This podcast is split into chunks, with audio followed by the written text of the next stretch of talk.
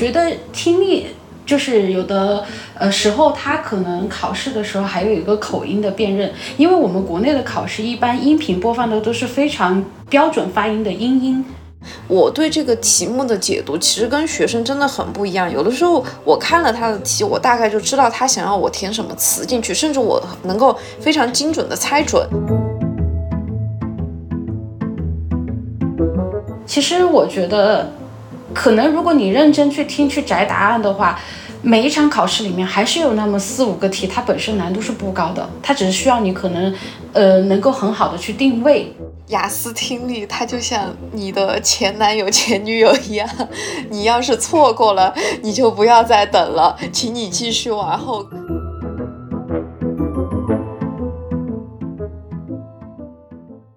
Hello， 大家好，欢迎收听我们今天的岳阳电波，我是主播多美。在节目开始之前，首先想给大家分享一个非常开心的事情，我们岳阳电波已经建立了自己的听友群啦，所以同学们如果在备考的过程当中有什么疑问，或者是单纯就想聊聊呃，就是和大家聊聊舒缓考试的压力，都欢迎你进群和我们互动哦。那么今天我们非常开心能邀请到万万老师继续做客我们的节目，首先啊，我想请万万老师给大家打个招呼。Hello， 大家好，又见面啦，我们又可以继续开心的聊雅思了。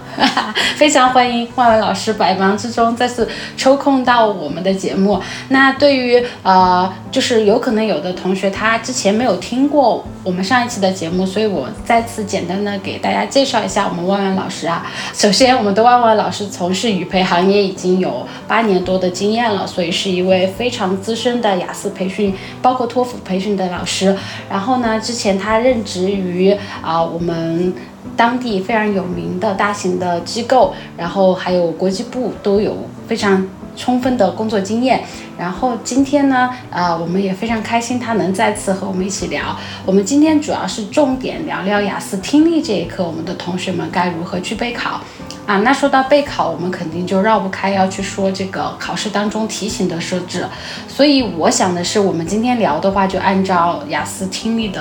啊、呃、四个板块，一个板块一个板块的去分析每个题型它主要是考些什么，以及我们为什么会做这样的题型设计啊、呃，还有这样的题型背后到底是想考察我们同学的什么样的能力？你觉得这样讲会不会清晰一点呢？嗯，当然，我觉得这样的话，可能就是对于大家来备考而言的话，应该是一个比较有效的一个方案。嗯 ，OK， 好啊，那我们首先说到雅思听力的第一个部分啊，就是呃填空题。那这个部分的话，首先就是我们上期节目其实有聊到了，大部分就是一些生活场景。大部分就是一些生活场景里面的对话，可能是比如说你去订一个酒店的房间啊、呃，然后你的东西被偷了去报案，或者是你要去报名一个培训班等等这样的场景。然后考察的所有题型，应该大部分的情况下是全部都是考察的填空题，偶尔在第一个板块也可能会出现到比较短的选择题，根据每场考试题型设置的不同。对，有的时候它其实会，比如说剑八里面就有一道题它有出现单选，然后还有一道题里面呢它又出现了一个多选，而且那套那套多选题里面甚至还出现了类似于比如说针灸、嗯 acupuncture 或者是呃 vaccination 这种比较难度还相对还比较大的词，还有包括像 therapy， 因为很多同学其实在这个部分是不认识这些词的，就刚刚接触的时候可能我们词汇量还没有到，那实际操作起来是比较难。不过大家其实也不用太过于担心，因为就呃我们就是这么多年对于这个考试的研究而言的话，呃这种情况呢也不是大多数，所以大家就是正常备考就行了。嗯嗯，那你觉得雅思官方在它的第一个板块哈，它这么设置是出于对于我们考生哪些方面的一个考量，它出了这样子的一个题型呢？呃，首先我觉得就是刚刚多美老师有在介绍说，这个考试第一个板块其实它跟我们的生活非常的贴近，嗯，那么它就会涉及到很多生活里面用的比较多的一些表达啦、词语啦，或者说我们同学呃到了国外去生活、要去学习，或者是嗯居住的一些场景。那在这些场景下呢，通常我们就会考到哪些具体的来说，首先有找住宿。这是一个高频，嗯，找工作，然后特殊场景，比方说刚刚多美老师提到的，呃，报警啊，去医院看病啊，等等等等之类的这些。那么大部分情况下呢，他就会提到你的名字叫什么，嗯，然后你的生日是多久，然后你的现在的住址在哪里，或者你的电话是多少。所以这样的话就必就就你必须要去说到呃名字怎么去拼写，那就是涉及到拼写的问题。嗯、然后比如说说到你的生日啊、电话，或者你的甚至你的银行卡号等等等等，你电话号码、啊，包括一些时间等等，那这就是一个数字对于数字的考察。所以在这两个板块，这个板块呢，它就会更多的去考察到这些内容。嗯，我个人有一种感觉啊，就是你说这个板块。它是为了去难住考生，我觉得不是，因为考察的都是一些很常见的很基础的知识。我是觉得之所以它会设置一个这个板块的考察，是为了让我们的同学们在真正的去到国外生活或者学习之前，他具有基础的一些能力，就是知道比如说你生活中遇到场景，你去了你总要去银行办个卡，或者是你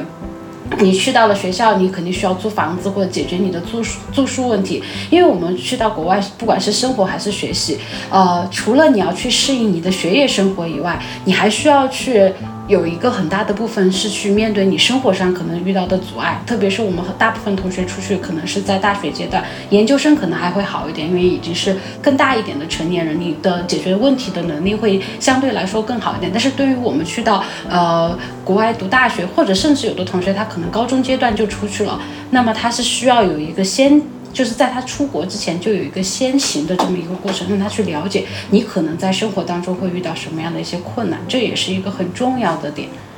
就包括你刚刚说到的，在这个板块他可能考察了一些很奇怪的词，在我们看来会觉得这些词很生僻，但是其实你真正去到国外生活以后，可能不是这样的。比如说，我记得听力有个考察词，就是那个通风嘛，你去呃你去租房子的时候，就 ventilation 那个词，它是一定要求你会拼而且会写。就我觉得它是很实际的，就是你可能现在不会用，但是你去到租房子，你肯定会去考虑它的光照啊、它的通风情况，因为更舒适。对，很同意啊，因为五月份的时候曾经考帕一考了一个叫做 caravan， 就是那个呃最近不是这几年疫情嘛，然后就比较流行去露营，然后他就给了一个那个 caravan 那个词。然后呢，这个词其实我相信大部分的考生在我们的四级词汇啊、六级词汇这本书里面是看不到这个词的，所以它真的就是一个盲区，彻底的盲区。然后嗯结果结果其实它是什么，它其实是指的那种房车，因为现在不是很流行房车露营嘛，所以它其实考的是这个词，所以大概是这个样子。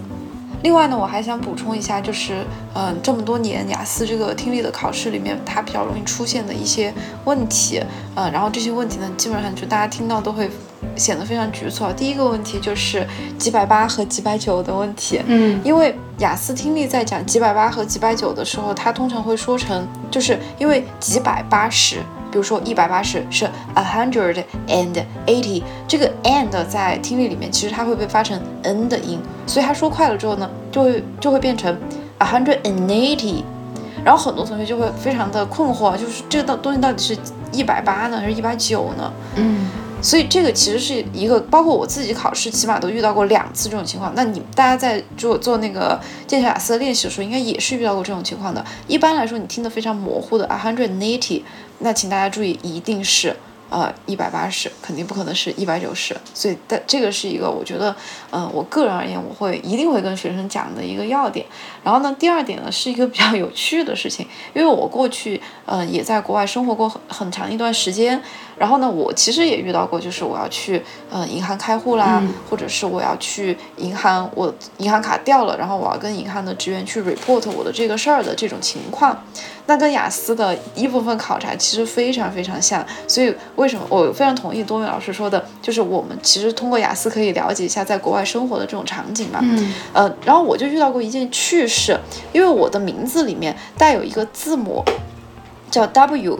然后呃，我需要去跟那个银行那边的人在电话里面拼，说我叫什么名字，那他肯定不会中文，也不会拼音，这种情况下我就必须跟他念字母，所以这个是不是也对应上我们经常在雅思听力里面听到的拼写这个问题？但这个 W 的问题呢，就很就很有趣，因为以前，嗯、呃，我不知道。就是其他地方的小朋友在学习英语过程中，老师是怎么念的？至少在我们这个地方呢，我们大部分的英语老师可能在曾经教学的过程中就讲的是这个东西叫 W， 嗯，叫 W， 然后这个 W 其实外国人是听不懂的，嗯，就是他一定说的是 W， 两个 U 听起来有点像 W， 所以说如果你念成 W 他就听不懂，呃，然后换过来就是有同学在听听力的时候听到 W 这个字母的时候，他就真的以为是两个 U 而不是 W 那个字母，嗯，就会出现这样的情况。所以这个也是我想跟大家分享，就是说在我们这个字母拼写的里面呢，一个也比较容易错的地方。嗯嗯，啊，我觉得你说的这个点很好，就是其实很多时候那呃，就是雅思它有一些常考的考点，呃，就是同学们，嗯、呃。就这个也是我想说的，正好可以通过培训你可以短期去提升的一些地方，因为雅思相对来说是一个比较稳定的考试，它有一些它官方可能觉得很重要的考点，其实它是不管是现役的题型还是之前已经出过的真题，其实它会一直重复的去出现。如果是针对备考时间比较紧张的同学，我建议你还是就是可以去借助一下，不管是教科书也好，或者是你去报名课程也好，它可以帮助你最大化的去提高你的备考效率。因为雅思的话，它还是有一些比较喜欢考的点，这些已经是有人提前帮你准备好、总结好了以后，可以帮你节约到很多备考的时间啊。OK， 嗯。好，然后我们刚刚说到的是 Part One 的这个部分，然后接下来就是进行到我们 Part Two。一般来讲的话 ，Part Two 的话就是短的选择，有时候会考到地图，或者是短的匹配题，偶尔也会考到。这三种题型出现的概率是比较高的。对。嗯，我想先说一下就是短单选，因为短单选呢，其实我个人认为是一个非常好拿分的题，但是呢，对于一些同学来讲，它也是一个呃非常容易困惑的题，因为短单选它有一个特征，就是它三个选都会在听里面出现。那我们同学去听的时候呢，可能就会很困惑，哎，三个都听到了，到底选哪个呢？那如果你产生了这种困惑，说明实际上你是没有听懂这个文本的。啊、呃，没有听懂怎么办呢？万一你的备考时间又短，你又没有办法具体的从能力上进行一个非常彻底的提升，那么在这种情况下，其实你也是可以讲究一些技巧，呃，但如果你是一个真高分的学生，我觉得技巧就没有用了。不过，不过这里其实可以给大家一些小小的，就是做题的 tips， 就是说，呃，在咱们听到这个短单选的时候，首先第一你要了解它一定是每个都出现，第二呢，请你认真审题，你的答案一定是跟问题一致的，你的答案一定是跟问题保持一致的。嗯嗯，就是呃举举个例子，就是有的时候他考，其实比如说他说我们今年准备呃做一个什么样的活动，然后你听音频的时候，你可能会听到呃比如选项里面是今年我们要舞龙舞狮，或者是我们要去组织一个跳绳比赛，或者是我们要去组织一个长跑活动，你可能去听英文英文原音频的时候，他都有讲到这个，但是他有可能就是题，其实他的题也不是出在这个选项上面，对，而是出在那个题干上面，可能题干让你去听今年我要干嘛，但是他原文音频的时候，他是去说去年我们是做了什么活动，然后今年我们本来想做什么活动，但是最后由于什么样的限制，我们没有做成这个活动，我们最终又选择了一个什么样的活动。其实他考察的，我有时候会觉得嗯，就是如果你不懂雅思的套路的话，你有时候听的时候你可能会很懵，你不是哎，原来我不应该把我的关注点放在选项上面，应该是放在题干上面。对对，确实是这样的，因为我曾经出国，就是我留学的时候，其实是走的托福和塞达的路线，嗯，然后我回国之后呢，就自己去裸考过一次雅思，当时我是没有经过任何培训，然后就直接去裸考，因为我相信自己过硬的实力，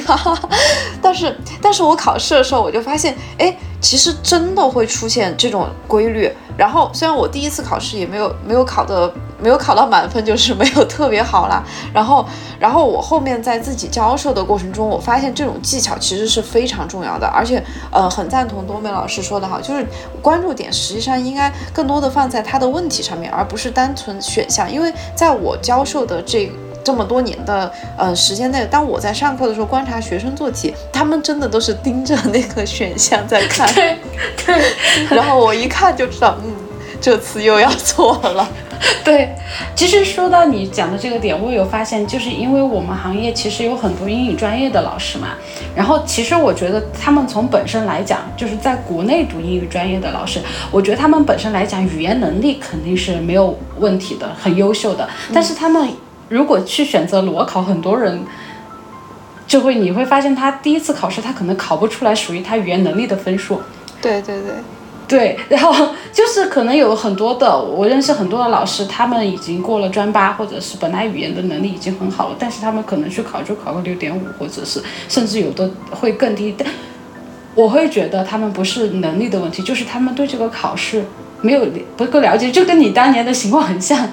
对对对，因为我之前也有培训过一个呃英专生，就是大家现在讲的英专生，在几年前吧。然后那个女生她是想要去英国那边继续深造嘛，然后当时我接到这个学生，然后她那个时候已经考过专八了，然后她还是一个在校大学生，也就是说其实她接触英语的这个时间和频率实际上是非常高的。嗯，但是我接她入手的时候，她就真的是自己先去考过一次雅思，结果考了六点五。我想一个过了专八的同学不应该是六点五啊，我就发现他其实在阅读方面还挺擅长的，因为我觉得我们国家的这个英语培训其实比较重视阅读啊，但他的听力怎么能只有六点五呢？你说他词汇有问题吧，他每个词都认识，但他真的不会做题。其实我觉得本质上是，嗯、呃，国内的考试和雅思这种考试呢，它考试的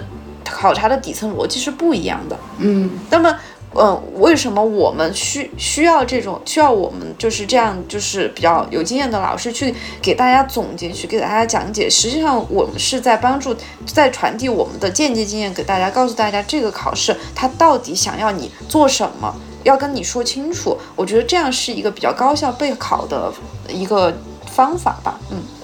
嗯 ，OK， 呃，非常同意哈。然后呃。就是说到这个点，我觉得，呃，你说那个听力的问题，我觉得听力就是有的呃时候，他可能考试的时候还有一个口音的辨认，因为我们国内的考试一般音频播放的都是非常，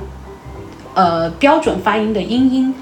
偏多，或或者现在可能也有美音，就是我们小时候学的时候，可能音音会偏多一点点。但是雅思其实包含了各个国家的口音。就是，而且很多英文单词它其实不是只有唯一的一个发音，比如说经常考的那个 schedule， 我们国内的同学学这个词肯定是 schedule， 但雅思里面它可能会发成 schedule，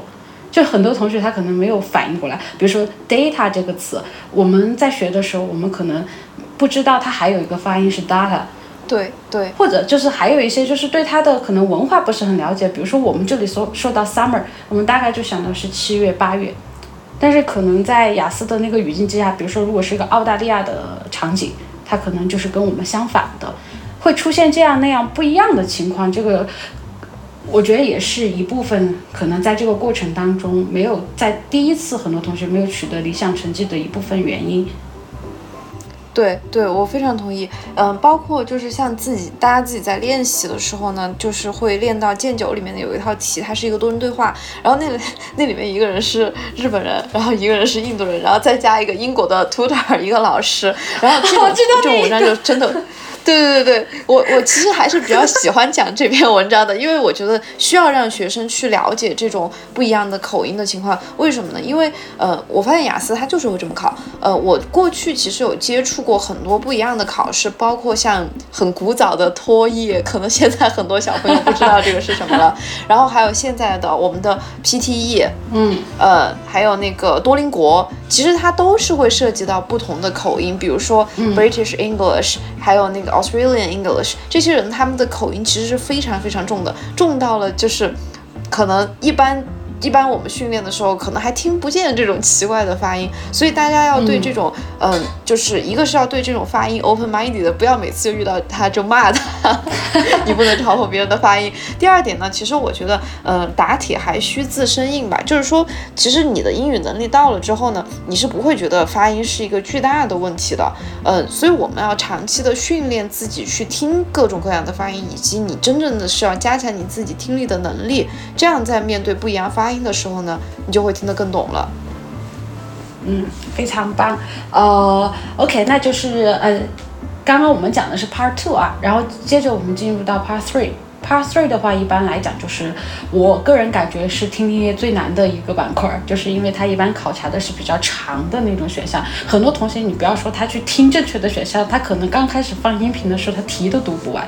我我觉得十个里面有九个半的同学吧，他会说我根本就读不完题，读不完选项，我在那个我在那个这个板块手手忙脚乱，我觉得我猜的可能比我认真听得的分数会更多。对对对，非常同意。呃，然后其实在这个部分，我曾经，因为我们雅思还是经过一次改革嘛，在过去 Part 一是有例题的，现在把例题砍掉了。那么在有例题的时候呢，我通常会教学生说，当他在练例子的时候嘛，你就往后看嘛，对吧？你往后看一下后面的，你先熟悉起来。但是，呃，极限的话，我自己的极限，我大概能够把 Part 四读到一半，然后学生呢可能比我少一点，可能刚刚开始读 Part 三。但是这样的话，实际上是有更多的读题时间来熟悉题目和选项的。但是其实这样也存在一些弊端哈，就是弊端在于你就算看了你也记不住，肯定记不住。嗯，啊、呃嗯，然后第二呢，嗯、就是我还是想说，就是记不住的这个问题，嗯、呃。当我们的同学在看了 Part 三，就就假就假假如说我们已经把 Part 三看完了之后呢，其实因为我们人脑大大部分的人短时间内可以记忆的大概就七到九个嗯、呃、很短的词，然后再多了也记不住了。所以其实很多考生在做这个题的时候，边听他又要开始边看选项到底怎么回事，而大部分的人其实是没有这种能力，嗯，达到边听在边看的。这就是为什么我们认为 Part 三非常难的一个点。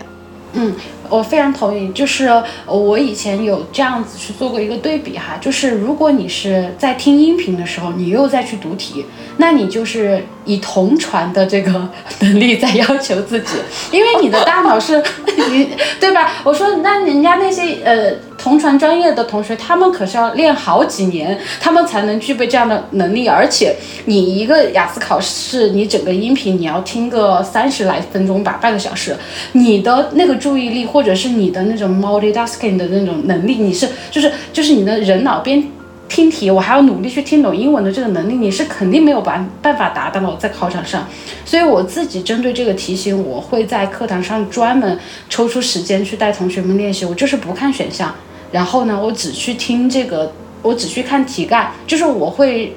让他们放弃掉一些呃不可能完成的任务，然后我们去提升我们听的能力以及我们记笔记的能力。你就是去捕捉掉这个捕捉到这个考点去，然后去通过你的笔记尽量的去摘取到你所需要的答案。这个是我在这个部分呃我觉得可以帮助到他的，我就会劝他们直接去放弃。呃万万老师你呢？呃，我其实也有过跟多美老师一样的操作哈。其实因为到了后期，呃，很多同学就会在 Part 三这个地方遇到一个瓶颈，可能他一二四已经答得非常好了，但 Part 三还是会错六七个的样子。这种情况下，我通常会把二部分的单选题、呃匹配题以及三部分的单选题、匹配题这样的题型呢，就我就不让他再看题了。我你还比我温柔一点，还可以看题干，我是直接选项题干都不会给他们看了。嗯、呃，因为这种情况，因为我们知道，其实像单选题，他说话其实是很有套路的。你就算不看题，你听多了之后，你也是能够准确的听到他的嗯题干。比如说，有的时候老师会突然间来一句 OK。All right， 然后就说明他已经开启了一个新话题，那就是题目开始的地方，或者甚至包括什么 Well, let's talk about what what what 这种情况的话，你就知道，嗯，题干开始了。然后在二部分如果不看呃题，然后直接听的话呢，其实你是能够辨析出呃三个不一样的选项，因为二部分刚刚已经说过了，它有三个选项，而且都是短选项，而且这三个选项的同呃通常是描述同一样东西，比如说给你三个年份，给你三个名词。呃，或者给你三个啥，反正这三个东西应该都是差不多的，三个国家之类的这样的东西。然后你在听的时候，其实你就可以听出来，哦，它有这三个东西，而且呢，正确答案一定是跟另外两个情况不一样的。比如说，呃，《剑十三》里面有一套题，它讲的是他们要去那个慕尼黑，然后呢，老师就商量着说，我们早上到什么几点到机场聚，就是集合，然后呢就要吃什么东西，然后就说。早餐要在家吃，呃，午餐在飞机上吃，然后，那到了机场吃什么？到了机场就在就去喝咖啡。那所以他的题肯多半就是问到了机场干什么，然后你就应该选喝咖啡，就应该是这样来的。所以其实你根本就不需要去看这个题，你就已经可以几乎把这个判断出来。然后再进一步的，再到了三部分之后呢，这种难度就会变得非常非常的大。因为这个时候，它的三个选项就不再是三个同类物，而是三个完全不同的描述。这种情况，可能难度就会大一点。如果你想冲刺一个雅思更高的分数，那么你一定要以这样的方式来念练习，因为你是可以把每一道题找出来的。至于选项，你可以去尝试一下，看你能听到多少正确的信息。嗯嗯，非常非常同意。就我个人觉得，就是啊、呃，就嗯，针对于难题。特别是听力这个板块，雅思是需要非常科学备考的。你说基础的那些题型，可能我们的同学去他还是可以胜胜任的，但是针对这种难题，它真的是非常考技巧的呃一门考试。好，这个是我们刚刚说的 part three， 然后到了就是我们最后一个 part， 呃，就是呃一个学术场景的独白。呃，一般来讲的话，最后一个 part 也是十个填空题，很少有出到其他题型混出的情况，对吧？对。就是我发现好像从呃剑十开始吧，大概从剑十的样子开始，就是整个 part 四几乎几乎都是 notes 题。其实也有学生遇到过其他的，比如说像简答带进去的之类，但这种情况真的非常非常少见了。所以我觉得 part 四还是就按照它是十个 notes 题这样的方式去嗯、呃、备考会比较好一点。嗯嗯，我个人觉得其实 part 就是呃 part 四这个板块。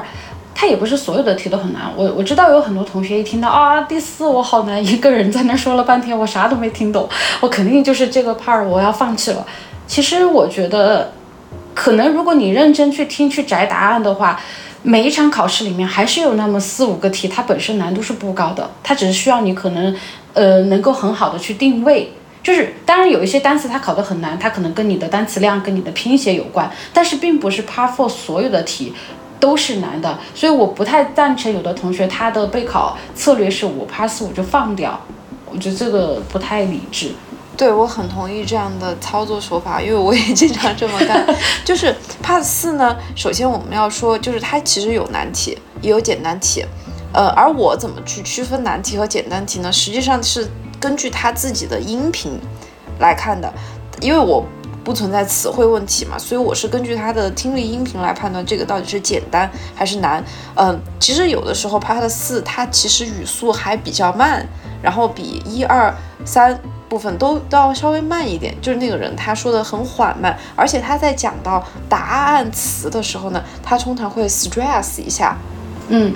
就会突然之间说的很慢，然后很大声。所以有的时候，嗯、呃，我就算没有看题，我上课的时候听学生的那个音频，不看题，我也大概能够把十个选项，呃，十个单词判断出来。但是如果遇到那种难度相对较大的 part 四，什么叫难度相对较大的 part 四呢？就是题干相对会比较长一点，这样你阅读量就增加了，嗯，然后词汇也会难一点。然后还有它会涉及很多的从句和一些修饰修饰语，很多同学读不懂它是什么意思，理解不了，然后这样也增加了它的难度。相应的，一听力音频里面也是大嵌套了非常多的从句和修饰成分，听不出来，所以就找不到。但我觉得大部分同学，我相信大部分同学应该在定位上面还是嗯比较轻松的，不过听和看的时候可能就很容易看不清。而且还有一个情况是，我们有的同学在嗯上考场做题的时候呢，他可能就做做特别开心，做嗨了，然后就开始膨胀，一膨胀他就可可能会错掉一个答案，但这个时候就像一个泄了气的皮球，然后一瞬间后面全部都不听了。所以大家在做这个考试的时候，我觉得对很多我们的呃学生来说也是一种心态的试炼。嗯，对，我就有遇到，我之前有个学生，他去考试，因为那个他去那场他呃他运气也不好，就 part 四的第一个空特别难，然后他就听漏了，但是他一直在等那个空，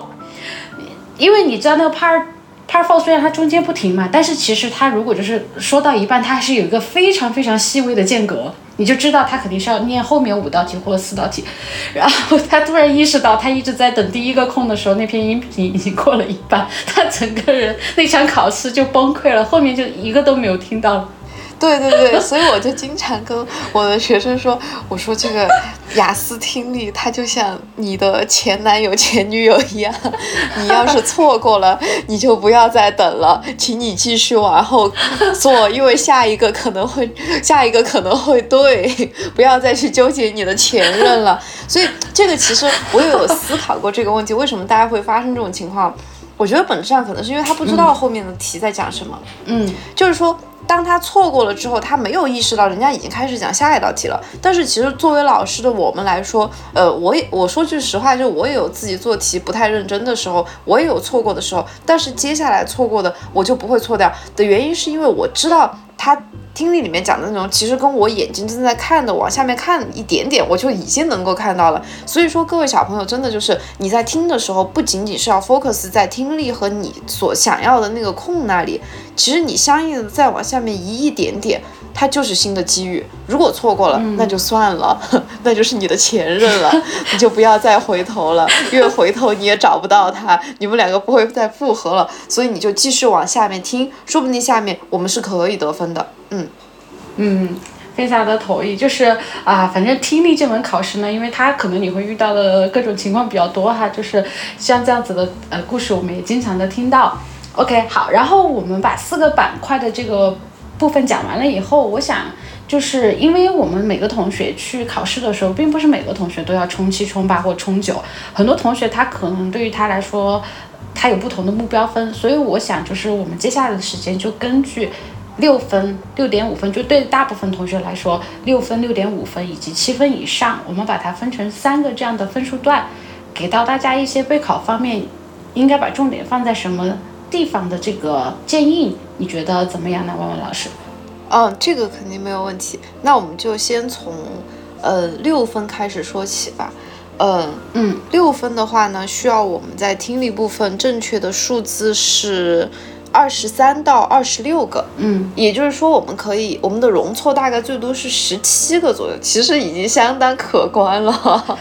所以说，听力不好的同学建议大家选雅思，这是一条明路，真的。如果如果你听力都不好，你再去选托福，托福的听力占的是三科，就托福除了除了那个阅读以外。其他三科都会都会有听力，而且托福的听力还特别的学术，嗯，那就没有必要。但你看，你其实错差不多快有一半了嘛，十七个快有一半了，那那也是可以得到一个六分的，那还是挺不错的，嗯。嗯然后，嗯、呃，在六分的这个阶段呢，我个人感觉是，我觉得填空题很重要，因为刚刚我们在讲到 part 四，它会就是遇到它出答案的那个词的时候，它会重读或者慢读或者是强调。其实 part 一也有这样的情况，尤其是一些比较简单的 part 一，呃，所以这种情况，如果你真的是不太能听懂的话，你可以多去训练自己的这种感觉。嗯，如果说听不懂的情况下，我们应该这样去处理，就是去听它 stress 的地方，它强调的地方。嗯。其实我感觉不仅仅是填空题啊，就是呃，就算是我们做的其他的选择类的题，其实呃或者任何一种听力考试吧，我觉得大部分我可以说百分之七八十的答案都会出在那个重音上面，因为其实。比如说上过口语课的同学，你就知道你的口语老师会告诉你，你在说英语的时候，你是每个句子里面必须得有重音的。那这个重音一般就是你需要去强调的意思。那别的人他在说这门语言的时候，他其实也遵循的是同样的道理。所以去听的时候，就是听重音是一个很重要的技巧点啊。嗯，然后我们就说到六分的同学，我个人会觉得，如果是针对六分段的同学，我觉得。大家可以把更多的精力放在第一个，就是放在填空题的这个部分，以及呃第二个部分，就一四一的话，我会建议大家尽量拿到八分九分，因为一比较简单。然后四呃四部分的话，我觉得四五分应该是可以拿到的。然后再努力一点，去把二部分一些呃比较简单的选择题，尽量能够拿个五六分。然后三部分你可以暂时的放放掉一点点。对对对，我很同意，因为其实二部分、二部分或者三部分，就是有的同学确实不真的就不太擅长做那种选择或者匹配类题目的话，二部分和三部分实际上真的是呃操作空间非常大的两个部分，嗯，它是可以使用技巧去完成的。但是与此同时呢，呃，各位同学其实嗯还是需要去注重另外一个问题，就是我觉得词汇问题也很重要，嗯，因为如果你的词汇不是特别好的话，你去操作四部分，即便是你听到了那个词是答案。很多同学可能也写不出来。嗯，呃、比如说像我们见识期里面有出到一个 podcast 这种词，就是播客这个词。嗯，这个词其实确实还是比较偏生活化，你说它难写吧，也不难写，也不难拼，但是没有涉及到这个词汇的同学，它就是填不出来。所以词汇呢，嗯，在这个部分也是比较重要的。嗯，对，非常同意。就是因为如果你是一个呃目标分为六分段的考生的话，你需要你的拼写准确率至少 Part 一，什么人名、地名、时间、数字等等这一类比较好拿分的拼写率，你是需要百分之百对的，因为你是不能承受在这些空上面去丢分的。你在这些空上面丢的分，你要要从其他的地方去拿回来，非常的难。所以这个部分一般就是我在带学生的时候，我会要求他们就是听专项的听力音频，去做专项的练习，就至少你上到考场的时候你不会慌，你知道你这部分的基础公式没有问题的，就相当于是你去考数学考试，你先把九九乘法表背得很熟，你才有办法说你去做一些更难的题。确实是这样的。那我们总结一下吧，就是一般来说六分的话，嗯，我们要对最少要二十三个，那这二十三个从哪里来？我们一部分起码要贡献八个，然后二部分八个，那二十三减八，二十三减八是十五，然后二部分的话，你还要再占个，嗯，起码要六七个的样子，嗯，对吧？然后你剩下还有八个，就要在三和四部分均摊。所以四部分也很重要，因为三部分真的难度很大。对于六分段的小孩来说，我通常都是不会讲三部分的，几乎我都不会讲三部分。然后，所以你剩下的还有七八个的样子，你就要从你的四部分和三部分里面出。那你比如说你三部分确实听不懂，那你机选或者是技巧去选择，那也是要有规律的。但四部分这个，如果你真的词都写不出来的话，那真的是一分都没有。嗯，其实我非常同意你的说法，就是我跟你观点是很一致的，所以我会在这个部分特别强调他们去做单词的听写啊，对，就是呃，在听节目的同学，我强调的是在听力这课一定是听写，因为我看到很多同学他在背听力的那个，不管是背基金也好，或者是去背词词汇也好，你光是去背那个词是没有用的，因为你需要在考场上的反应非常的快，你可能就是你需要对这个读音很熟，你听到这个音你马上就能反应过来，它不像你的阅读词汇，也不像你的写作词汇，你是有时间去思考，有时间去反应的。而听力音频就是你一下你过了没有，你如果愣在那里一直去想那个词，你可能会掉更多的空。所以对，就像爱情一样，呃、对，就是你把你的精力呃全部都给了一个错误的空，你就会失去掉更多。所以你在这个备考的过程当中，一定要去选择很多的，我嗯，就是其实有很多的音频材料可以做选择，比如说呃。基础弱一点的同学，我就建议大家可以用啊、呃、黑眼睛这个教材，它的语速呀、啊，它的词汇会稍微简单一点点。然后如果是呃有学有余力的同学，哦，当然我们这里是针对六分段的考生给出的建建议。然后你如果学有余力的话，你可以用那个 Mindset 这本书，你呃这一套书你也可以去做到呃。嗯，这个词汇方面的积累，但是请大家注意，我们强调的是一定要用听写的方式，不要只是去背单词书，那样你是不会提升你听力方面的分数的。对，我很同意。而且还有一个点大家需要注意的是，呃，如果你自己念出来的单词都是错的话，那么它在听力音频里面出现的时候，你是肯定辨别不了的。所以就是为什么有的时候我们说需要一个呃老师或者是一个 trainer 之类的人在你旁边去告诉你，嗯、呃，就是你的发音是错的。原因其实除了你要参加这个口语考试以外，还有一个很重要的点就在于，嗯、呃，我们听力也很需要正确的发音，因为说是听的基础，你说成什么样子，你就听成什么样子。嗯嗯，对啊，呃，很同意。OK， 这个就是呃六分段的同学。那么针对于六点五分段的同学，除了我们刚刚说的，呃，你需要重点去攻克填空这个部分的题型以外，然后尽量的去提升你的二部分的正确题，然后可以慢慢的放掉你的三部分。那在六点五分段的这个分数段上，我们还建议给到，就是建议这个分数段的同学在这个基础上做到哪些提升呢？王老师？呃，六点五分段的话呢，我们的正确至少应该是在二十七个，因为六点五分是二十七到二十九。如果你要对二十七个，也就是说你的容错现在就已经缩小到了只有十三个。嗯、那这十三个错点呢，其实我觉得大家也应该更多的去把它放在我们的三部分里面，因为三部分确实难，特别是三部分的匹配题。但三部分一有的时候一半的题是单选，如果是这样的情况的话，其实你单选是可以通过技巧或者。这个时候你都已经向六点五冲刺了，那说明你是有一定的词汇基础的。那你的三部分的第一个第一个板块就是前半前半节就应该要对的更多一点，但是四部分与此同时你要对的更多，因为你的词汇更好了。那你怎么对的更多呢？其实说穿了就是你的单词就要多一点。那如果是我们只能错十三个三部分的话，我的期许是大概六个左右的话，那还还可以错七个，七个这个的话，我个人会比较倾向给四个在 part 四，然后三个是 part 一和 part 二，也就是说 part 一 part 二要几乎全对，嗯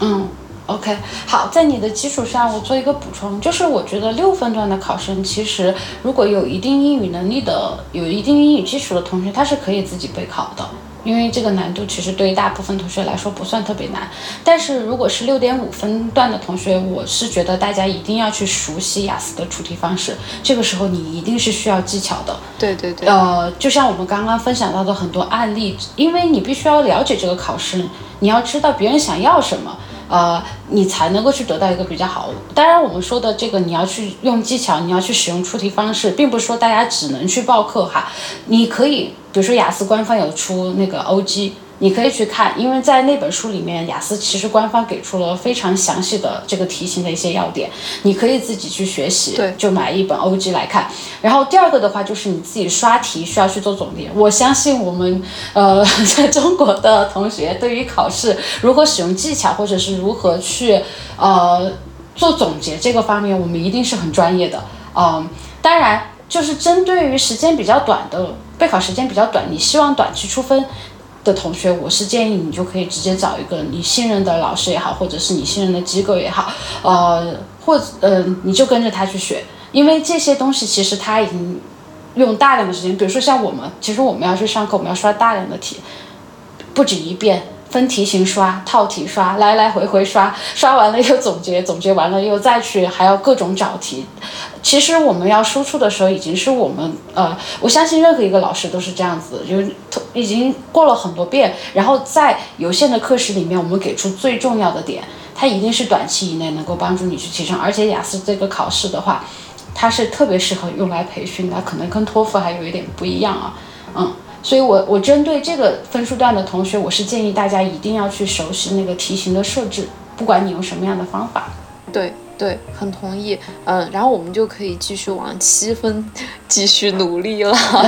啊，七分七分以及七以上呢，我们的容错就非常少了，因为七分的话就必须要求最低都要有三十个正确、嗯、那你说我只能错十个、嗯、当然如果七分更多要冲八要冲九的话，呃，我们应该怎么样去提升，其实也是很多同学的问题。因为大部分的中国考生在面对雅思的听力和阅读的时候呢，通常分数是比较高的，呃，相应的，嗯，口语和写作我们的分数其实并不高，而且我们大家都知道，这个口语和写作要提升，其实并不是一件特别容易的事情，因为你的口语和写作提升，意味着你不仅要花费大量的时间和精力在这两门课上，而且你还需要去对自己的整个思维模式进行一个调整。但你想一下，你都十几岁了，或者我我们都几十岁的人了，还要对自己的思维模式进行调整，其实是一件非常困难的事情。嗯、所以说，我觉得听力真的是。是一个非常好的争分点，所以我是个人建议，我见到每个学生先定目标的时候，都建议你考七分，因为听力真的很好拿分。嗯，呃，那么在七分的这个部分呢，我们需要去攻克的一个巨大的难题就是我们如何听懂。嗯，真正在我们听力能力上面有一个提升。那在这个方面呢，其实我以前自己在读书的过程中，虽然我不是考的雅思，嗯，我是考的托福，但是我也有就是训练过我自己的听力。我自己觉得最奏效的一个方法，呃，非常的朴素，就是去听写全文。但是现在很多孩子是不会去做这个事儿，因为这样太苦了。嗯，不知道多美老师那边有没有学生会去做这样的这样的练习呢？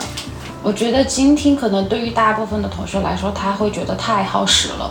就是很难坚持，可能他今天可以，但是明天不行。对 对, 对。但是如果你只是去泛听的话，对于你做题来讲，针对雅思这个考试，我觉得它的提升意义不是很大。其实因为雅思的话，你很多时候你只需要去听懂你的出题句，所以它要求你对于那个出题句的意思，如果你是想要得七分以上，你是一定需要具备能听懂的能力的。所以我们给出的其实划分是很很明确，六分的同学你有英语的基础，你可以自己去考，你不需要任何外界机构或者是外外面的老师给你的帮助，你自己按照那个备考把重点放对，去攻克自己单词的问题，你就能拿到这个分。但是 六点五分你需要去了解这个考试，需要去题型呃了解这个题型。七分你需要听懂，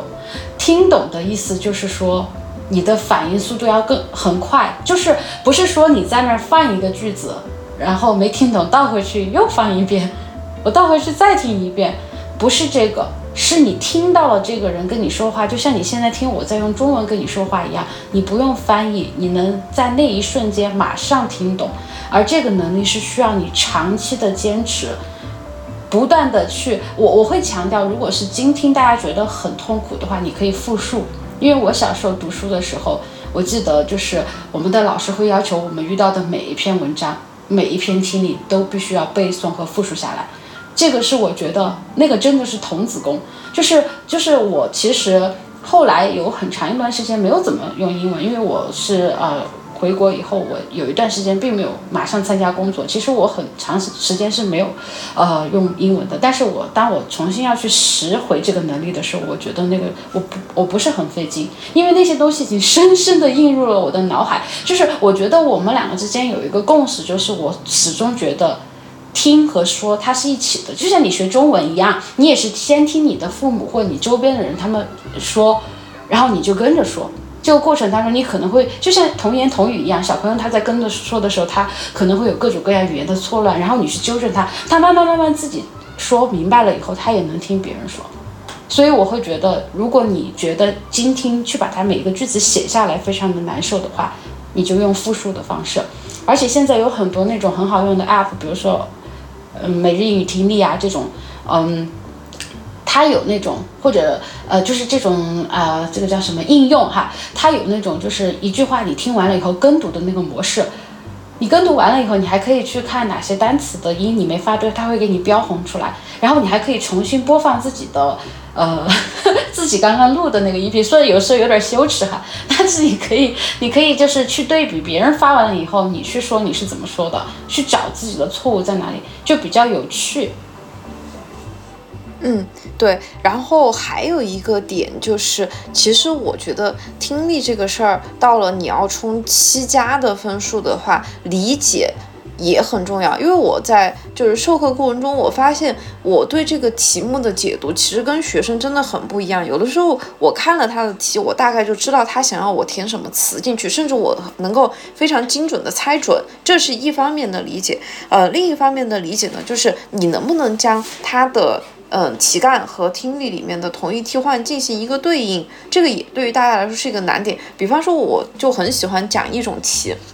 ，Part 三的呃单选里面有一有一个类型的题，我把它叫成 surprise 题，就是说，嗯，很多题它都会说，呃，大家对某件事情感到 surprise， 但实际上它在听力里面的表现，它是绝对不会说 surprise 这个词的，它大部分情况说的都是都是什么 ，which I didn't expect， 或者是。呃，反正类似之类的一些定语从句去替换那个 surprise， 而大部分的同学，我观察他们做题的时候，听到这句话真的是面无表情，就就完全没有反应过来，其实人家已经替换了 surprise 这个点了。所以这个真的就是一个理解的问题，一方面在读题，另一方面在听的同义替换的时候呢，其实是听不出来的。这个也就是也是我自己在思考我自己这个职业的时候有考虑过的一个问题啊，就是说我们的作用到底是什么？其实我觉得到了你要冲高分的时候，我们的作用实际上是更加明显的，因为我们可以告诉你，就是这个理解到底应该是怎么回事的，它跟中文其实很不一样，而且雅思这个考试在理解这个点上，它也有非常具体的套路，嗯。嗯。呃，我非常同意哈，就是因为呃，就是中英文的表达其实存在很多的不同。就比如说我在上课的时候，我也很喜欢给同学们去讲，就有的时候呃，有一个考点，我把它叫做双否表肯，就是两个否定词放在一起会比较肯定。但是很多同学他在听音频的时候，他其实听不出来，为什么呢？因为我们中文的表达，我们喜欢强调肯定。比如说，我在说呃。呃，我有时候说你们言言情剧，你都会跟你的男女朋友说啊，我最不想做的事情就会伤，就是伤害你，你怎么会不相信我呢？但是英语他可能说 the last thing I wanted I I would do is to do something， 他会说我最呃我最想做的事情的最后一个才是要去伤害你，就是他要绕一下，你可能你听不出来，就像那个阿迪达斯的广告。Nothing is impossible， 但是我们中文就喜欢说一切皆有可能，就是对对对对，这个是表达方式的不同，嗯，对对对，还有包括就是托福题里面也经常出现一个，当然雅思里面也出现过，就是那个什么 ，It's nothing but boring， 然后很多同学对这个应该很要命，很绕很绕，到底是无不无聊？对对对。或者 it's everything but boring， 然后很多同学直接说、